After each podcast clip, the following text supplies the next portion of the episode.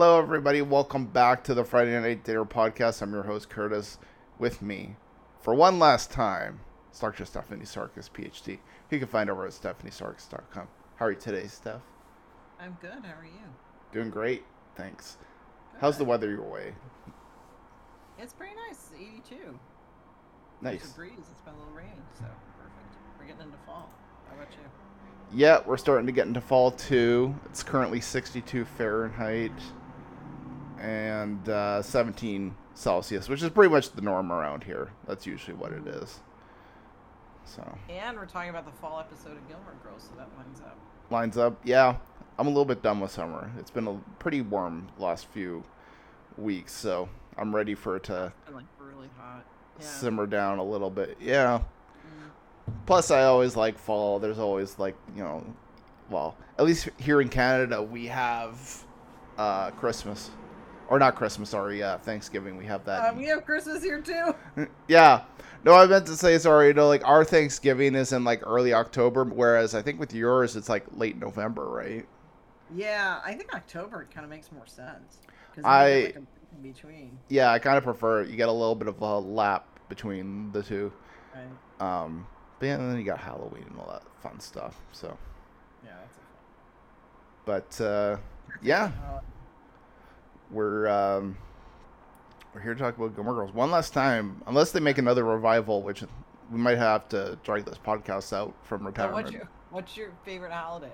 So I asked you what favorite holiday. You didn't hear me. Oh, I did not know. Uh, favorite holiday? Uh, I always say it's probably Thanksgiving because it's the simplest holiday. I tend to find that like the holidays can get overwhelming when you start to factor in more things. That's why Christmas for me is like, it's nice like as an aesthetic and as a things to do. Like, I like that stuff about Christmas, but the actual like getting the gifts and getting the food prepared and doing all this, and this and that, it it's a lot of stress. Uh, so like Thanksgiving is probably my favorite because it's simple. You just make a meal, eat, drink, have some fun. Uh, there's no gifts. There's no elaborate uh, decorations or anything. It's relatively simple. So probably that one. How about yourself? I like Halloween. Halloween's great too. I Yeah. Love, yeah, I love seeing how the kids dress up, and hmm it's, it's a fall holiday, which I like. It's just Plus- time. It's just with uh, Halloween too, like there's tons of stuff to do even as an adult. Like mm-hmm. I know up here in Vancouver, like they'll play like spooky movies at the movie theaters and Oh, stuff, and yeah, there's like there's there's tons of stuff to do. Like Halloween's one of those things where even as an adult, I think there's stuff to do. Whereas like some stuff like Easter, there's only so much you can do with Easter. Like you know, you, you're if if you're a child, Easter's great, but if as an adult, it's like okay, yeah, sure, we'll have dinner, but that's mostly going to be it for most people. But like Halloween's kind of one of the ones that I don't think it matters what age you are. You you can still have some fun at Halloween. so. Halloween. Yeah. But um, yeah, Gilmore Girls. It's it's been a run.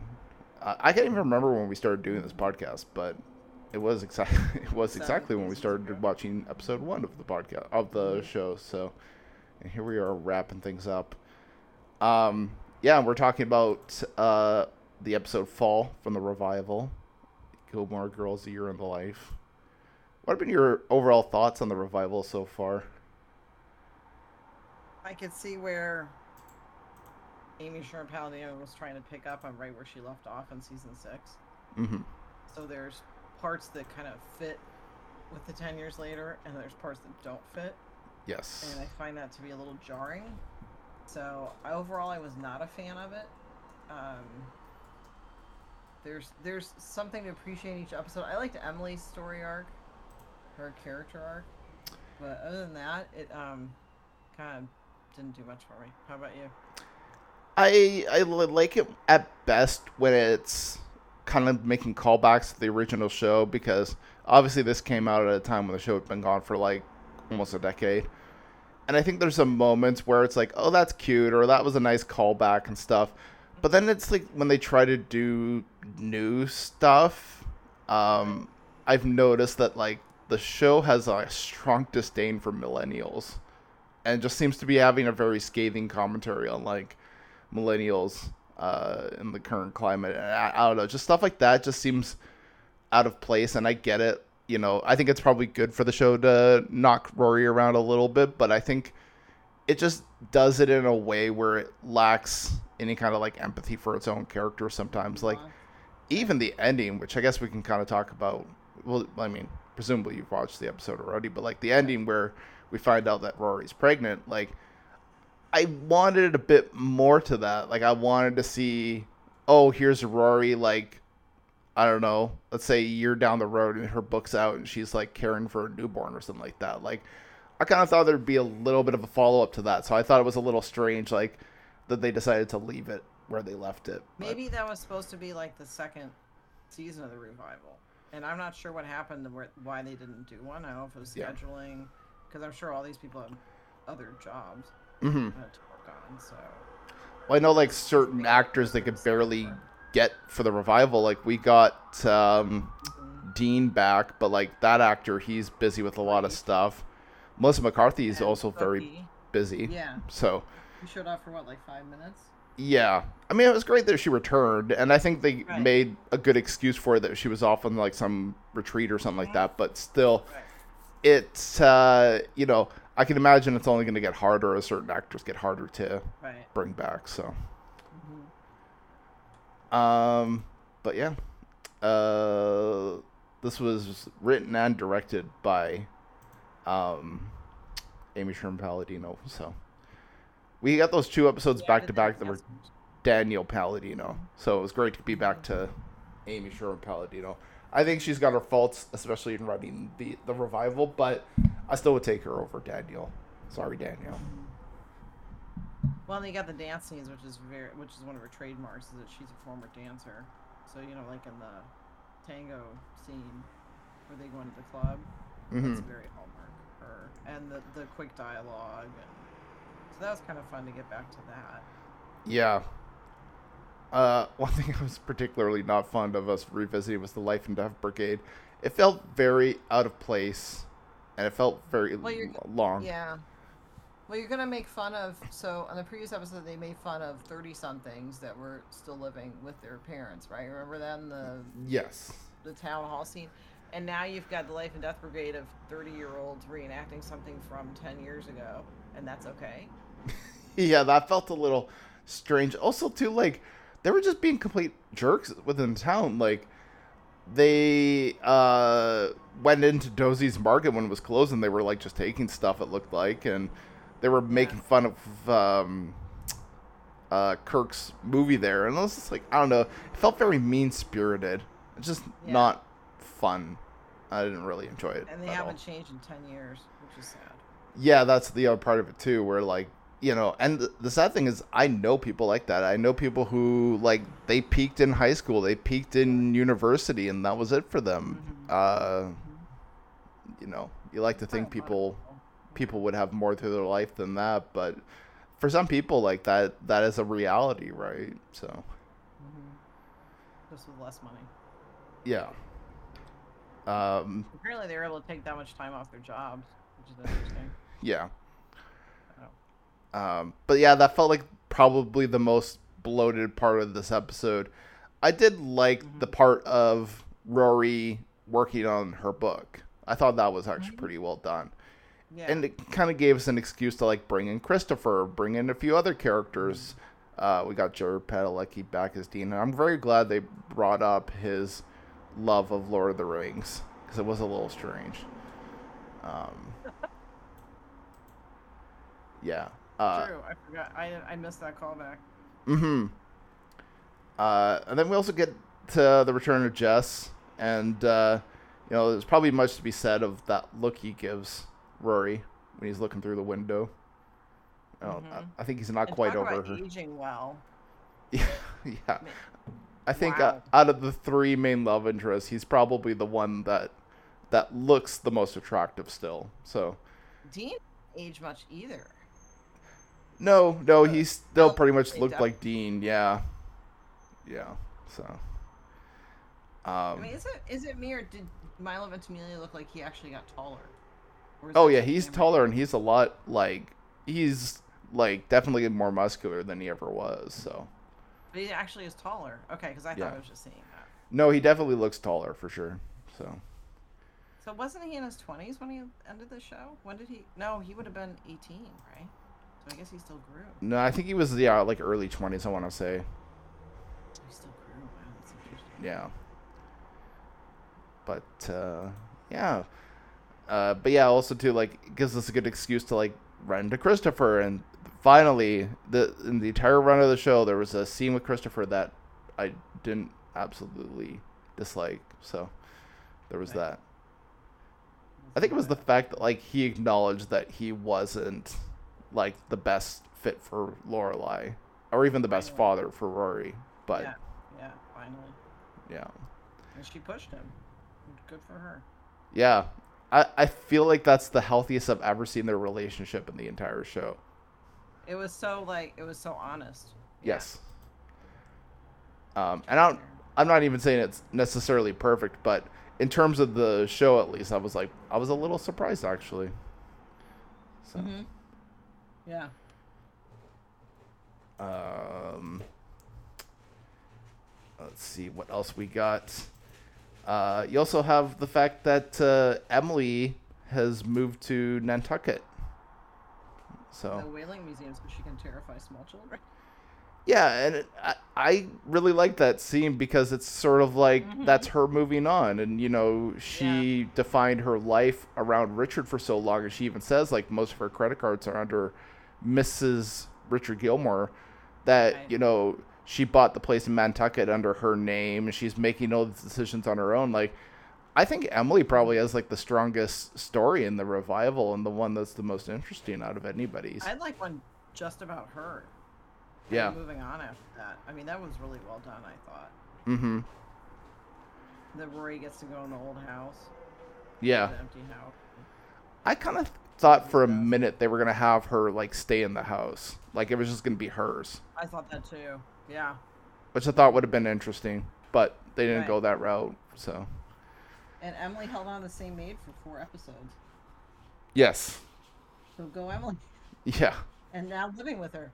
And even like helping her when she's sick, even though the maid's like, please don't, Mhm. like you burn the soup, you you ruin it. Right. That's Gypsy still, right? Still Yeah. Gypsy. Same actress that plays Gypsy, yeah.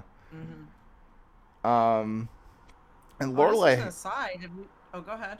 No, I was gonna say like Lorelai had the most going on in this entire episode. It felt like they almost Yeah. too much was going on at times because like y- you're wrapping up her her hike that she's doing, and she realizes that you know she's not gonna do it because she doesn't have the permit, and then she has this talk with um, Emily over the phone, which I actually thought was a great scene. Like that Oh, scene was where great, she's like telling that story of Richard to Emily, I thought was great. What'd you think of that? That that whole like I, that that was that whole thing was my favorite quote, yeah, yeah, and it's very Richard. You know, like that was very true to character. I, Mhm. could, I visualized him doing that. Like I had no problem with that. Some of the other characters, they seemed like they were written for different people. But Yeah. That seemed right with Richard. You know, like he was going to support her. He wasn't going to be overly emotional. yeah, he wasn't going to show a lot of emotions, but he was going to support her. And also, you'll cover up the top when he when she came home, so she wouldn't get trolled. Emily, I thought that was really sweet. yeah. Um, but then uh, Lorelai comes back, and uh, Luke thinks that that is gonna leave him, but instead she wants to get married. She already like plans a date and everything. So Plans their wedding again. Yeah. yeah, and I don't know why, That's but not a character for Luke, too. Hmm? Yeah. Well, he he kind of expects the worst sometimes, and I think you Mhm. know he was a little surprised when he Right. she was like, "No, let's get married." Mhm. Um, and do. uh, they actually do get married. So Mhm. you know, unlike season six, there was an actual follow through Right. on this one. So. Um, you also have Emily leaving the DAR, which was also such a great scene where she's like ripping into this girl. I thought that was great. So first, I have to say that's not how we do things at DAR at all. we don't Yes. do that kind of process. So that just kind of annoyed me because I'm like, okay, I get the DAR reason why it's in there, but we don't do that at all. That's like, Mhm. not how it works. Um, but it's it's kind of funny to me because you know the original show was on network TV and this is on Netflix, so it's kind of funny to me to hear Emily cursing. Yes. I mean, don't don't, don't get me wrong. I can I I curse, but um, so it's nothing to do with that. It's just it's like wait a second, we never heard them curse the whole, the whole seven seasons. Well, even like Emily says bullshit like seven times. yeah. Well, even like Sookie makes like an ejaculation joke. Like That seemed really weird to me. Like that seemed very out of character. yeah, that seemed like definitely they were like, oh, we're on Netflix, we can put a throw a few more of these jokes in. It kind of took away from it, I think. A little not bit. The Emily part, but the Sookie part. Yeah. The Sookie one was a little like I was like, oh, okay. Especially like because like That for me like of- I like to think that like mostly the show could be watched by like maybe older children, not younger children, but like older Mhm. kids. So stuff like that being thrown I was like, I get it, they're catering to an older audience, but like there's still a younger crowd that could, that should be able to watch this. So there's there's a, a there's a way that that could have been done and been less in your face. mm-hmm. Like there could have been a double entendre about that that kids wouldn't have caught, and I think that's those are the funny things. So it really like the fact that that Sookie like just called it out made it less funny. Like if you watch the old Sesame Street episodes, they um there's a lot of inside jokes for the parents when you watch it. yeah, That's probably why they don't show the old ones. um, but um, but yeah, they could have done something like that where it was kind of subversive, and I think that would have been even better. yeah. Um, and then also too, like there's a subplot of Michelle leaving the the inn and uh, Lorelai deciding that she wants to buy an annex to expand the Dragonfly, and money that was for Luke. yeah, which I thought was great. Like I I thought that made sense, and also too Mhm. like the way she described it to Emily was like, yeah, that makes sense. Like Luke is happy with the it with his diner as is, whereas Lorelai is m- more motivated to expand her business. So. Mhm. And of course, typically Em- typical Emily fashion, she had to throw in a few stipulations. But what I like is like when you cut to like the start of the show when she puts in those stipulations, you feel like it's not like mean, but like c- definitely you could tell Lorelai kind of held it into saying, but like there was a certain like knowingness of like yeah, like we we want to be in each other's life, of course we'll do that. So. I thought that was very cute. It was sort of like a play on the beginning of the show, but in a way where it was like, this felt a little more like we saw some progress in their relationship there. Um, let's see. Uh, appearance from um, oh, shoot, I gonna forget her name. It's- it's, uh, Uh, whatever the costumer name is. Oh yeah, Um, yeah. She plays on Marvelous Mrs. Maisel. What? Oh, her name escapes me. Miss Celine, I think is the character's yeah, name. yeah, but what's the? I can't remember the actress's name. I can remember her acceptance speech. Uh, Alex Borstein. I can't remember. Thank you. I can tell you what her whole acceptance speech is about.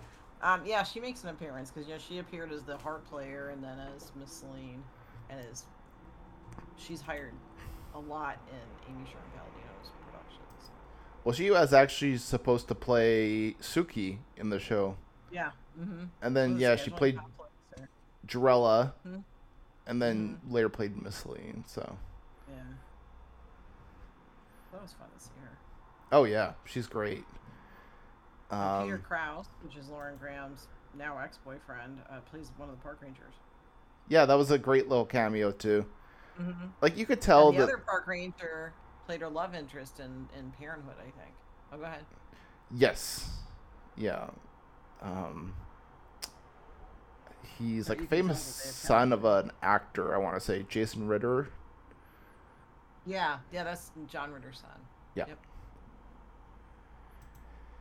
Yep. Um yeah, then we get the encounter with Dean, which uh you know, I don't know, say what you will about Dean, but it was it was harmless. I'm not the biggest fan of Dean as a character, but at least, you know, they kind of acknowledge it for what it was, like a first love. hmm Um, yeah. Like in terms, oh, I guess we we find out that Luke is friends with Kiefer Sutherland, which I thought was kind of funny. he just Right, played it off never s- saw it. so like uh yeah that's that's my buddy Kiefer and everyone's like that's like 24 actor Keith or something it's like yeah Right. I mean, it doesn't. It, it takes a lot to impress Luke. yes He's like very salt of the earth. Like you know, just he's a person. Mm-hmm. and then yeah we got the end of the episode where um Rory tells Lorelai that she's pregnant and that's where we end both the revival and this episode um did you think it was a satisfying conclusion did you like it much at all I don't. I don't think there's any conclusion that would have really satiated me. Um, that ending felt like it was supposed to be at the end of. I think Amy Sherman Palladino even said that that was supposed to be the ending of season seven. which feels a little weird because like that would have been Rory when What she's it? 22 What is it with failing birth control in the show? Like or yeah the only child that seems to be planned was um, Sookie's first kid. We know Yeah. the second one wasn't planned, right? Or the yes or the third one wasn't planned. I think the second one wasn't either. no Uh, we have um, we have Lane. uh, Lane, yeah where the condom broke or something, and then Rory's either not using birth control or didn't use it effectively. mm-hmm And you know, I was reading stuff about who they think the father of the baby is, and very rarely do they bring up the possibility it could be the Chewbacca guy. true Does I think- make sense?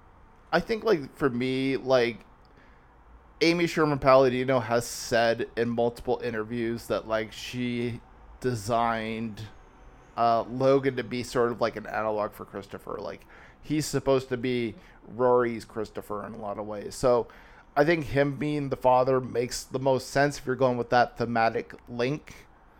Um, and then- he would be involved. I, and that's the thing. Like, I don't think he would be. I think he would choose his life with Odette, and um, you know, maybe be like.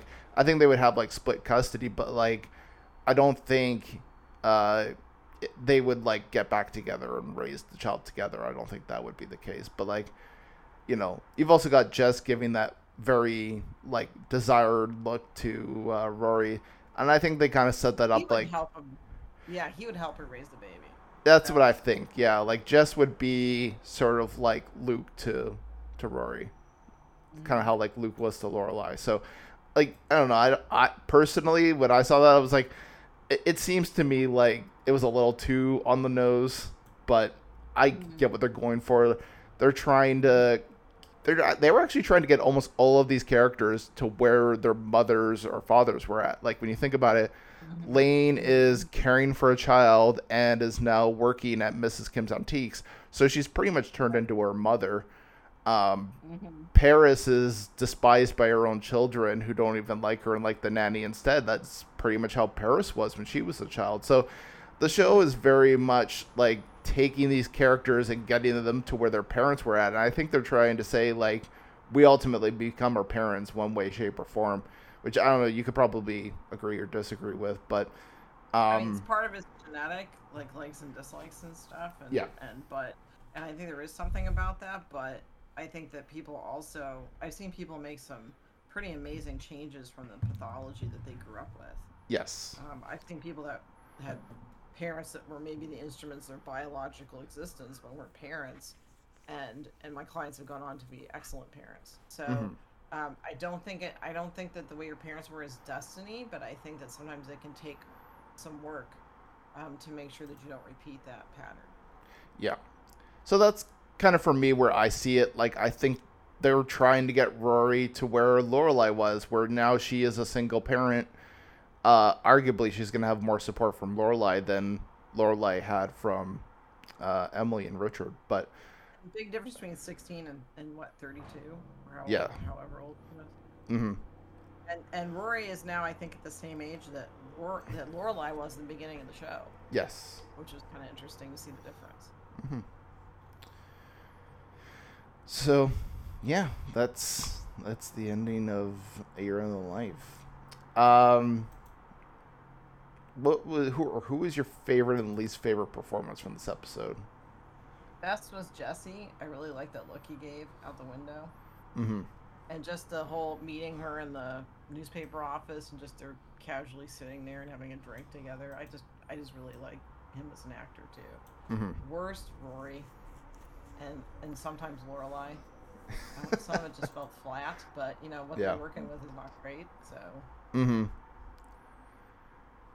Uh, I would say for best, man, I would probably go with Jess as well.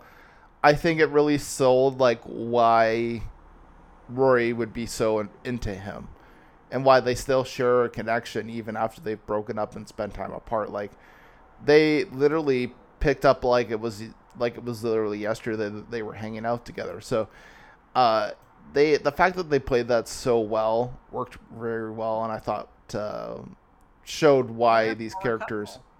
Sorry. and they're a former couple too. Yeah. So So they got some real life chemistry, which which helps. Yeah, yeah. Sorry.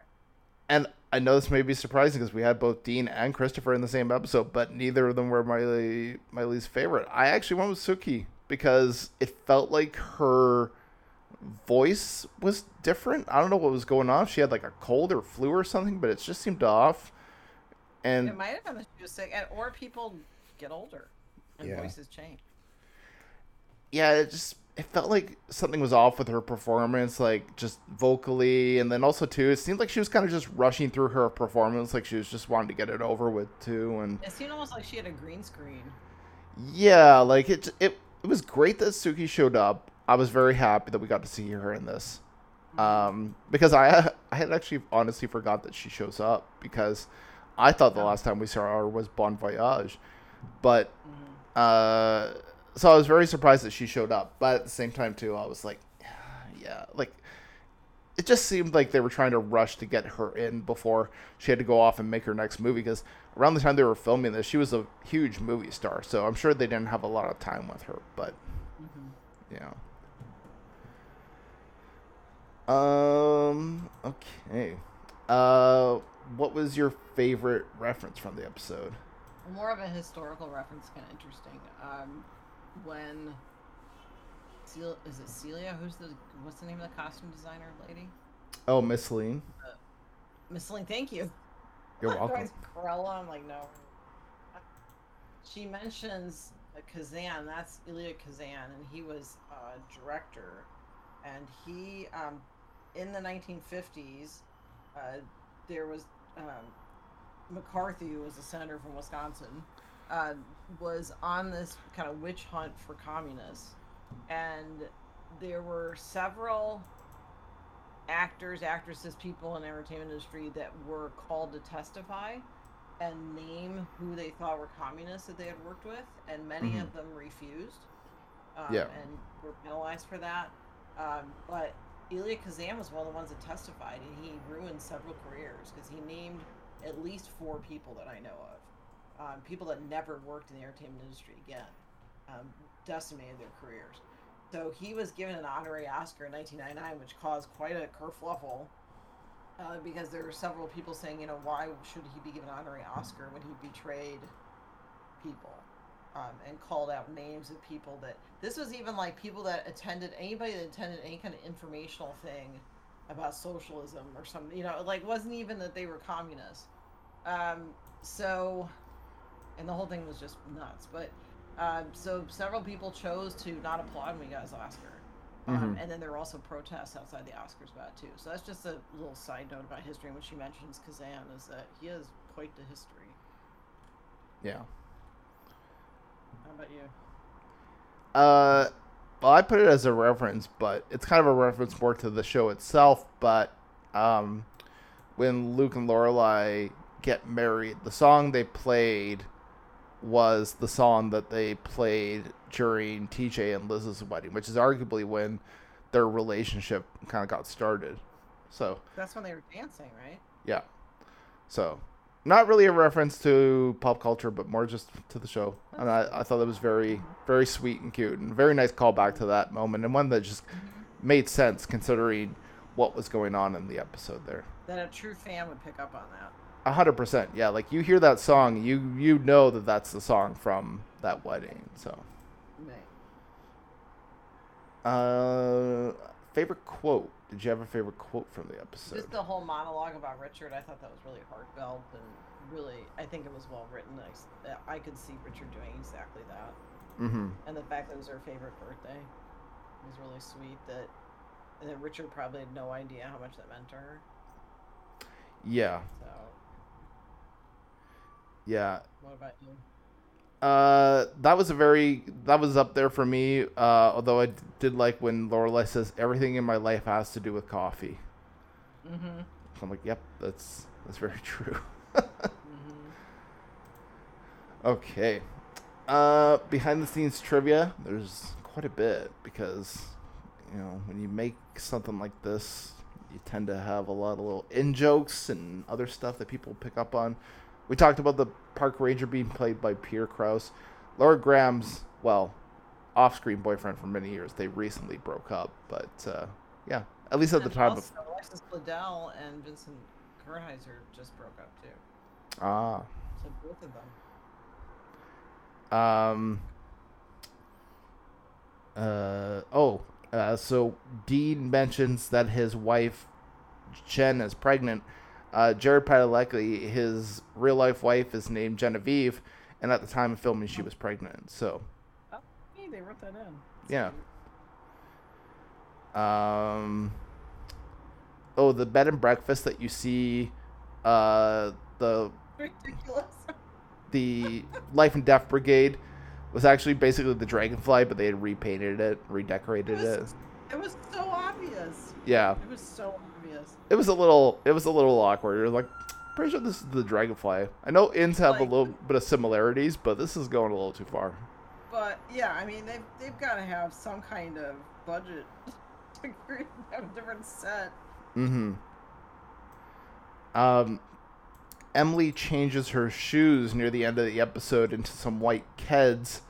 Uh, this is a reference to Dirty Dancing, which she started. Oh. Yeah. oh, that's neat. And it's also not a shoe that Emily would usually wear, so it's good symbolism for change of life. Yeah. Um, this is kind of weird because I didn't realize this. I thought it was like more clever with the show, but Lorelai says that Rory should drop the the from her title of the book, "The Gilmore Girls." Mhm. She says that it's cleaner.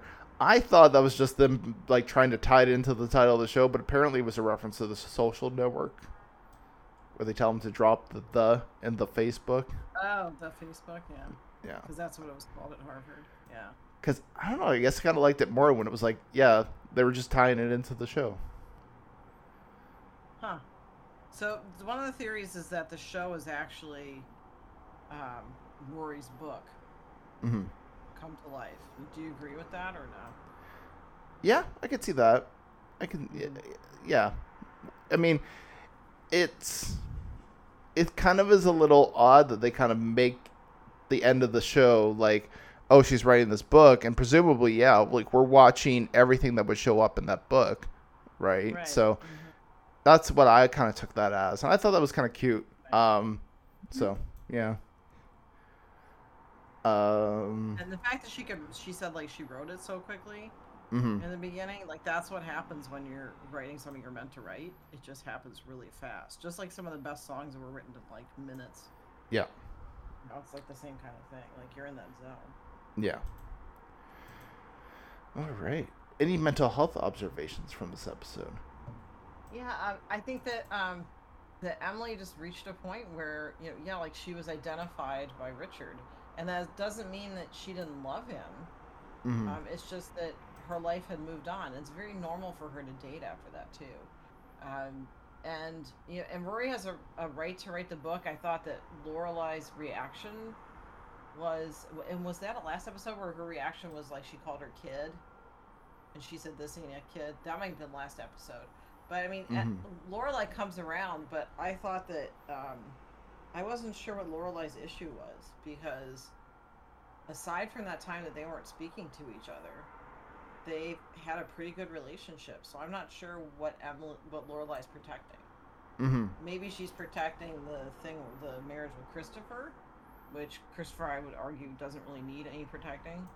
Um, Yeah. So I wasn't really sure what her issue was, because she seems like a character that's pretty open about her life.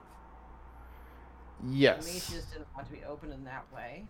Um, but it is back to Emily. It is really normal to have that reaction to grief, is to really kind of shake things up and do things differently.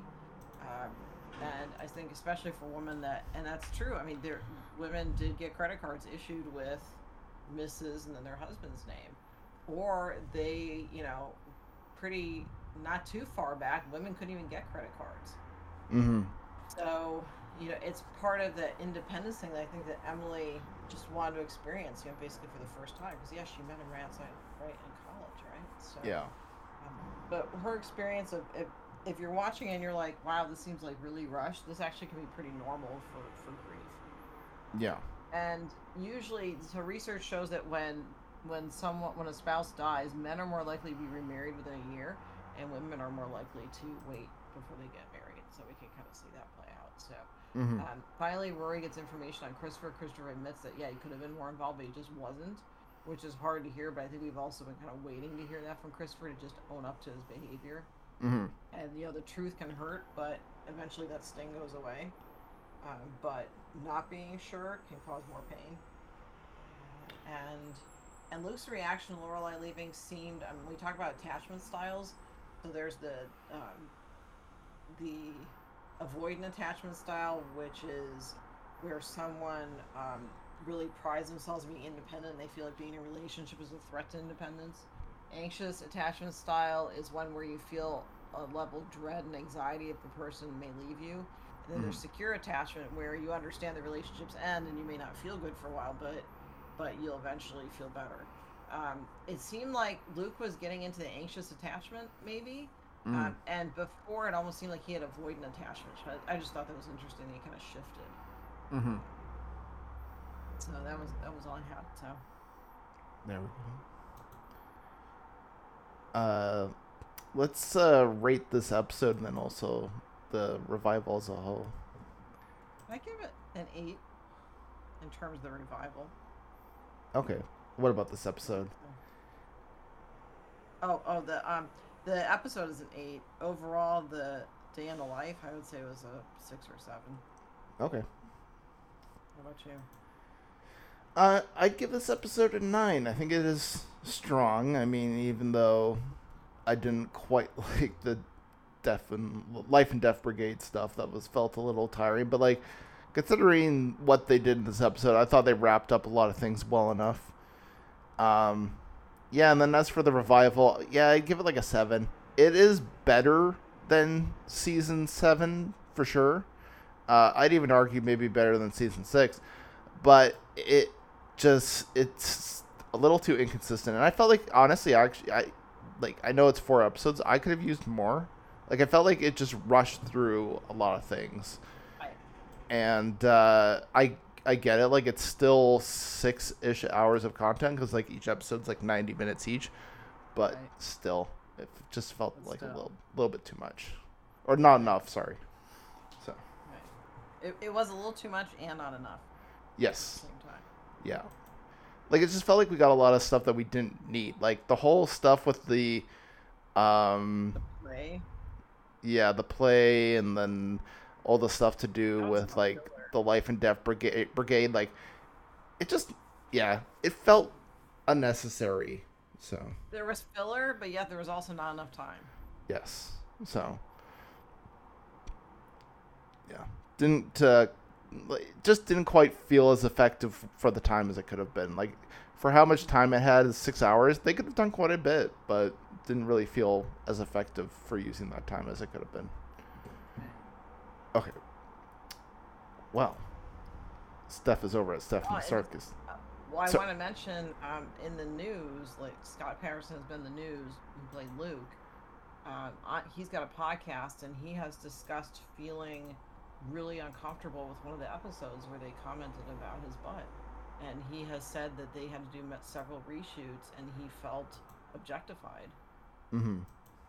Which is pretty interesting. So those articles that came out a couple days ago, and they mentioned I can't remember the name of the episode, but um, but he gets into detail about how he felt kind of shamed. Yeah, I think it was the episode Keg Max, and yeah, I think that Yeah. was uh an an episode where yeah, like Sookie's talking about about his butt, and yeah, he's doesn't feel comfortable about it, which honestly I can kind of understand. Like when when you're being objectified like that, like it's I think a lot of people think of it about it in the context of women, but like men can also be objectified like that too. It doesn't. It doesn't negate what women go through. No, no, it doesn't. No, but it's just But- and I interesting. didn't realize this, but oh, go ahead. I just think like a lot of people will think of it as like, oh, women get objectified, but men can be objectified as well. Again, doesn't negate one Both or the things other. can be true. Yeah. Right. So. All right. Well, Steph is over at stephaniesarkis.com where you can buy her new book, Healing from Toxic Relationships, and I'm over at threegreeners.com almost every other day. We've got new content going up.